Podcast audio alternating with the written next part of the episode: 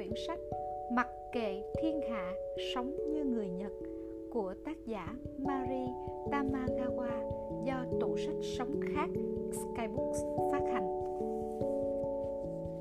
8. Không thay đổi cũng chẳng sao là một nhận định hoàn toàn sai lầm.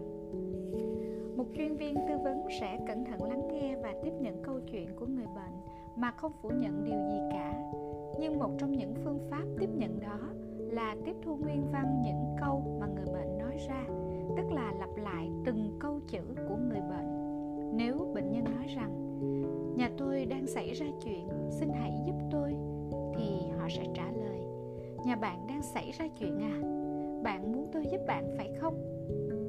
Đây là kỹ thuật chuẩn để tiếp nhận trường hợp của người bệnh. Họ sẽ không hỏi, vậy bạn muốn làm gì? Nếu nói một cách cực đoan thì khi bạn bảo tôi muốn đi vệ sinh. Chuyên viên tư vấn sẽ không đáp gì khác ngoài, bạn muốn đi vệ sinh đúng không? Họ sẽ không chỉ đường đến nhà vệ sinh cho bạn, cũng không dạy bạn làm thế nào để giải quyết vấn đề buồn đi vệ sinh. Chuyên viên tư vấn sẽ chấp nhận mọi thứ như nó vốn có mà không phủ định lại.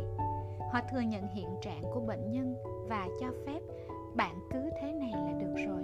Không cần bạn phải thay đổi bất cứ điều gì tuy nhiên, từ những kinh nghiệm của tôi, không có chuyện người bệnh dù làm bất cứ việc gì cũng phải được cho phép. Để có thể giải quyết tận gốc vấn đề, bạn cần thoát khỏi việc bị ảnh hưởng từ đánh giá của người khác và thẳng thắn đối mặt với bản thân. Tuy nhiên, trong điều kiện hoàn toàn được cho phép, nhiều người vẫn có thể đối diện với chính mình, càng không chịu chấp nhận bản thân. Do đó, tình hình không tiến triển, bạn cũng chẳng thể giải quyết vấn đề nếu bạn thấy tình huống của mình không thuận lợi, có thể bạn sẽ đổ lỗi cho tư vấn viên, tiêu chuẩn của người khác rằng, nhà tư vấn đã nói không cần phải thay đổi gì cả, cứ như thế này là ổn rồi mà.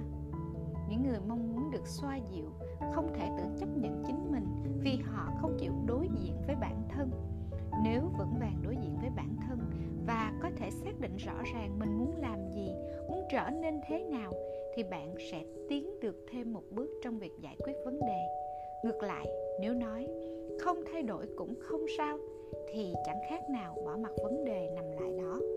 Nếu một người luôn cố gắng để thay đổi, thì xin hãy nhớ rằng, việc nói với họ, bạn cứ như thế này là ổn rồi, chưa chắc là một ý tưởng hay việc thay đổi thực tại chắc chắn cần phải trải qua một quá trình gian khổ.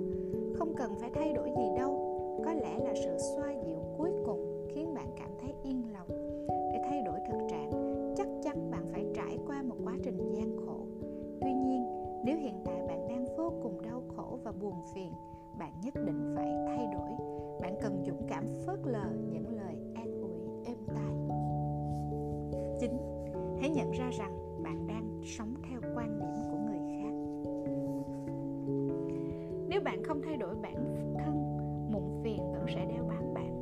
Tất nhiên, dù bạn không thể thay đổi cũng chẳng ai trách móc hay kết tội bạn cả. Cơ thể con người có phản ứng như sau. Nếu bạn phải làm việc quá sức nhưng lại cố tình lờ đi, hệ thống miễn dịch và năng lượng, năng lực suy nghĩ của bạn sẽ đồng thời suy giảm. Đến lúc đó, công việc đang xuôi chèo mát mái sẽ trở nên gặp trắc trở bạn cũng không thể nảy ra những ý tưởng sáng tạo được nữa.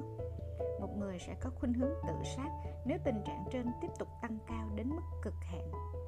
Quan tâm tới ánh mắt người khác, sống theo tiêu chuẩn của họ thay vì của mình, có nghĩa là sống theo quan điểm của người khác. Nếu một người bị quan điểm của người khác ảnh hưởng quá nhiều, thì sẽ không quen sống theo cách của riêng mình. Do đó, họ khó có thể đối diện với bản thân.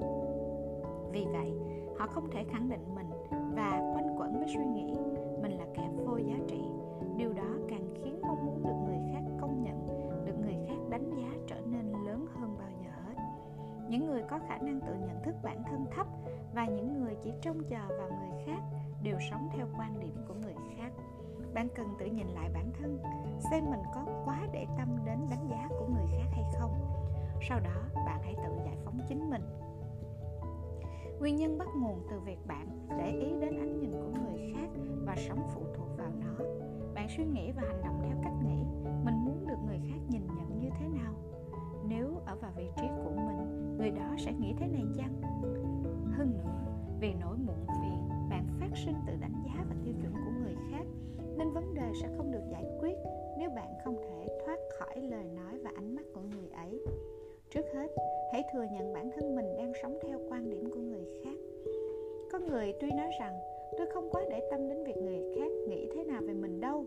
Nhưng thực chất họ vẫn để tâm tới cái nhìn từ người khác. Vì vậy, họ không thể thoát khỏi tâm trạng buồn bã. Những mẹo nhỏ để giúp bạn xóa bỏ lo âu sẽ được giới thiệu ở chương 2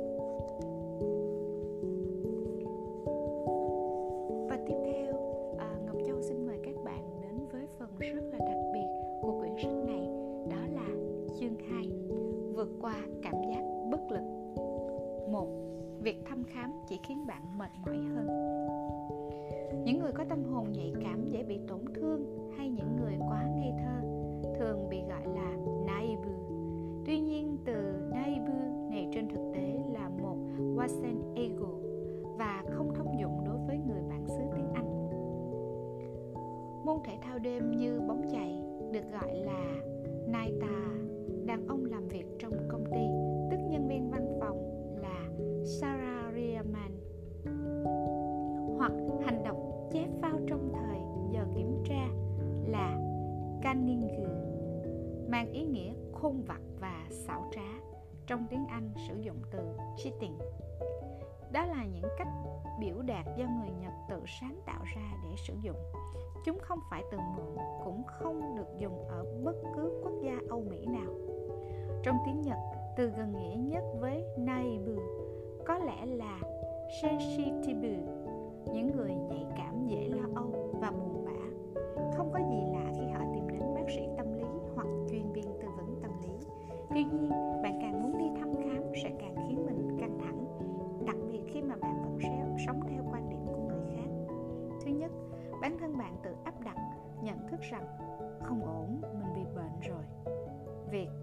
gặp chuyện buồn mà ốm đến mức phải đi viện, hiển nhiên mang lại hai cảm giác khác biệt.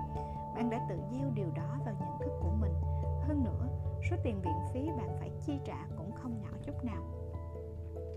Nếu những người xung quanh biết chuyện bạn phải vào bệnh viện và chẳng may họ lại có thành kiến thì cuộc sống sau này sẽ rắc rối hơn bạn nghĩ một số người lo rằng người xung quanh sẽ mang thành kiến với mình. Nhưng nhiều khi đó chỉ là suy nghĩ của họ mà thôi. Đối với những ai chịu nhiều ảnh hưởng từ quan điểm của người khác, họ sẽ mang trong mình một gánh nặng lớn. Trên thực tế, tôi đã nghe nhiều câu chuyện về những nạn nhân chịu nhiều điều tiếng bởi họ từng nhập viện. Trước đây, theo bộ luật công vụ quốc gia và luật công vụ địa phương, những người khuyết tật, bao gồm bệnh nhân mắc các chứng bệnh tâm lý bị cấm trở thành công chức nhà nước tuy nhiên vào năm Heisei thứ 11 năm 1999, nội các chính phủ Nhật Bản đã căn cứ vào quyết định của Ủy ban hỗ trợ người tàn tật về việc tái xem xét những khuyết thiếu liên quan đến người tàn tật để nhìn nhận lại những chính sách còn nhiều khiếm khuyết. Khi tôi còn ở trong lực lượng phòng vệ thì việc như trên vẫn chưa xảy ra. Vì vậy, do tôi phải nhập viện và ở trong phòng bệnh biệt lập của khoa tâm lý học, nên sau khi trượt bài thi tăng cấp thăng cấp bậc quân hàm kết thúc nhiệm kỳ tôi buộc phải xuất ngũ. Nếu có thể vượt qua bài thi dù ít dù nhiều thì tôi vẫn còn có thể ở trong quân đội thêm vài năm nữa.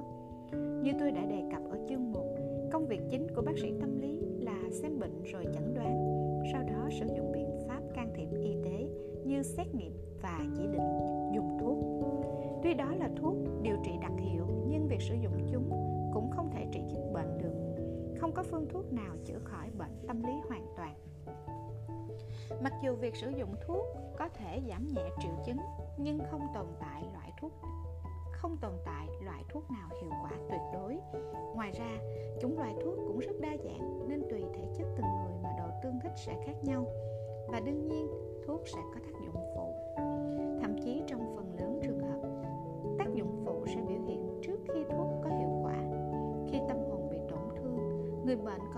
sự dày vò với tác dụng phụ của thuốc thì họ càng dễ bị áp lực. Thế nhưng, họ chỉ được giải thích rằng sau khoảng 3 tuần sử dụng, thuốc sẽ có bắt đầu tác dụng, hay tác dụng phụ sẽ kéo dài trong khoảng 2 tuần đấy.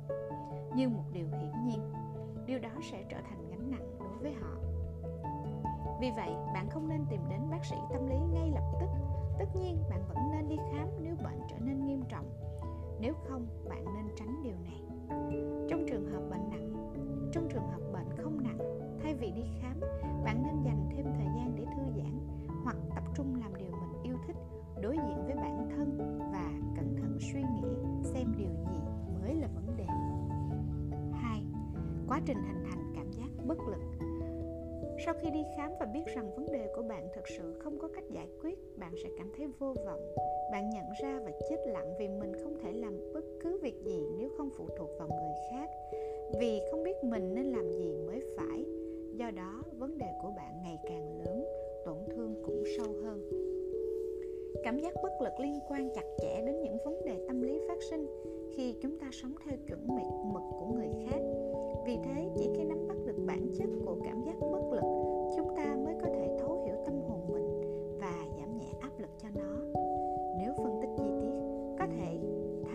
giác bất lực đến với chúng ta được chia làm ba giai đoạn.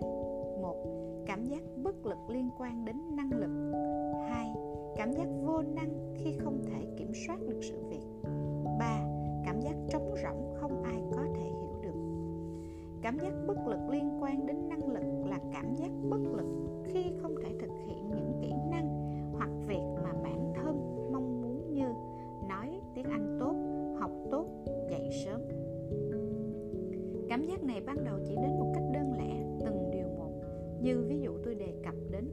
đến dù không thể nói tiếng anh, không thể học tập tốt, hay không thể dậy sớm, thì từng cái riêng lẻ không thể nào dán một đòn chí mạng vào bạn. Giai đoạn thứ hai, bắt đầu khi những điều đó chất chồng lên nhau, khiến bạn cảm thấy bản thân mình chẳng làm được gì ra hồn và khiến bạn gần như suy sụp. Mình không giỏi tiếng anh, thành tích học tập lại kém, đã vậy đến việc dậy sớm mỗi sáng còn không thể làm được. Mình chẳng được tích sự gì cả, đúng quá còn gì cứ như vậy, bạn sẽ không thể phát huy khả năng của mình, cũng không thể khống chế được những cảm xúc và suy nghĩ về việc đó. Cảm giác vô năng có lẽ cái tên thay thế dễ hiểu hơn cho giai đoạn thứ hai này. Bước sang giai đoạn thứ ba, cảm giác bất lực có chiều hướng tăng lên. Bạn cảm thấy bi quan, nghĩ rằng mình chẳng làm được điều gì, cũng chẳng ai giúp được mình cả. Thế giới này chỉ mình đơn độc mà thôi. Làm thế nào cũng vô dụng cả thôi bản thân mình không kiểm soát được tình hình mà cũng chẳng ai giúp được mình cả. Mọi thứ đã không còn cách nào cứu vãn được nữa rồi. Và bạn sẽ rơi vào tuyệt vọng. Giai đoạn thứ ba này gọi là cảm giác trống rỗng. Theo những ví dụ trên, cảm giác vô năng xuất hiện không chỉ bởi cảm giác bất lực ngày càng chồng chéo lên nhau, mà do những thất bại liên tiếp lặp đi lặp lại, dù chỉ là những việc nghe chừng rất đơn giản. Tôi rất kém trong việc xác định phương hướng khi đi tàu điện, tôi thường hay lơ đễnh, nên lên nhầm chuyến tàu đi về hướng ngược lại. Nếu chỉ một, hai lần tôi còn có thể thốt lên, thôi chết, nhầm rồi. Và coi nó như một câu chuyện hài hước trong lúc cảm thấy thất vọng với bệnh mù đường của bản thân. Thế nhưng, nếu lỗi đó cứ lặp đi lặp lại vào lúc quan trọng như có cuộc họp khẩn, thì khi đó, cảm giác bất lực sẽ chuyển thành cảm giác vô năng mặc dù đã biết yếu điểm của mình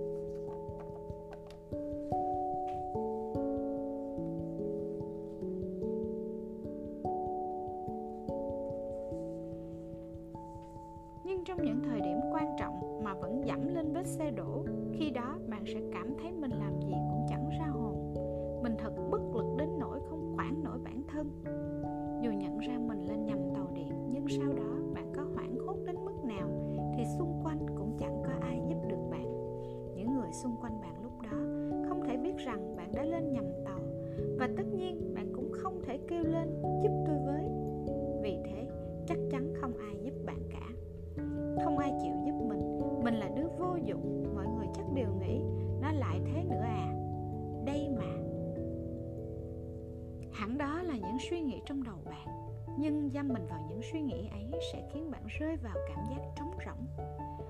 Bạn sẽ trải qua từng giai đoạn mang tên, cảm giác bất lực, cảm giác vô năng và cảm giác trống rỗng. Những cảm giác sẽ lần lượt đeo bám, khiến bạn cảm thấy ngày càng mệt mỏi. Vậy nên, cho dù bạn không làm được cái này, cái kia, thì bạn hãy khống chế bằng được cảm giác của mình. Tôi cho rằng, ba giai đoạn cảm giác trên chính là nguyên nhân lớn gây ra vấn đề về nội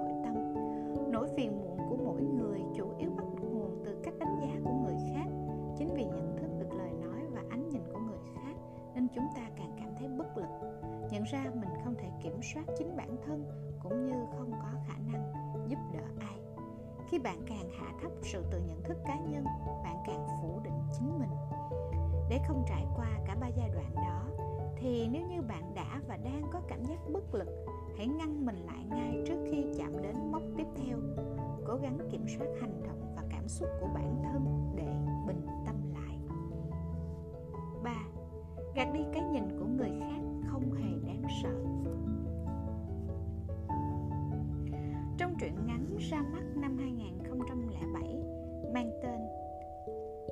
Hakari no Chie Sana Kodomo. Sugarless Love. Nhà xuất bản, Shueisha, Nhà văn Fumio Yamamoto, Người từng đoạt giải thưởng văn học Naoki Có một câu chuyện như sau. Minami là một cô gái có dáng người mập mạp nhưng lại thu hút rất nhiều người khác giới. Còn Shuko luôn nghĩ rằng mình chỉ hạnh phúc khi sở hữu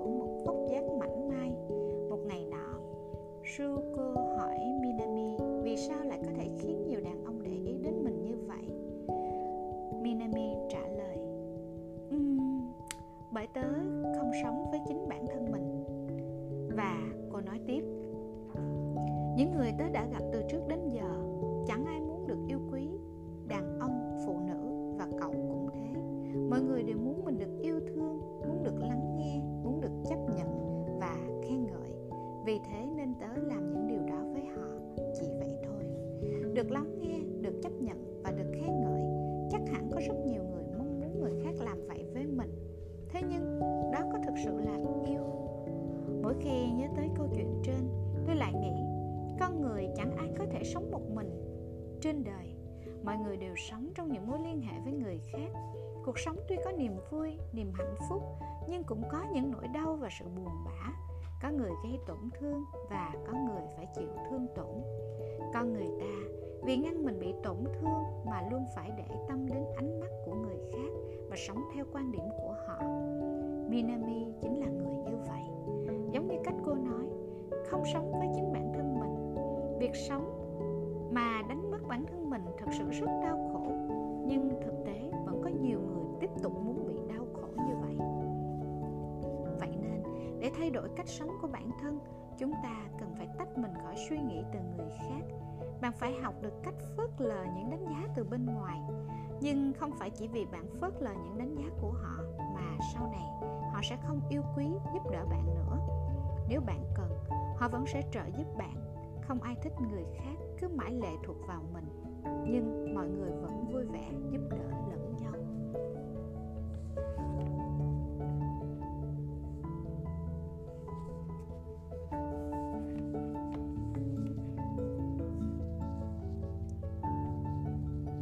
Phần audio của chúng ta tối nay là tạm dừng.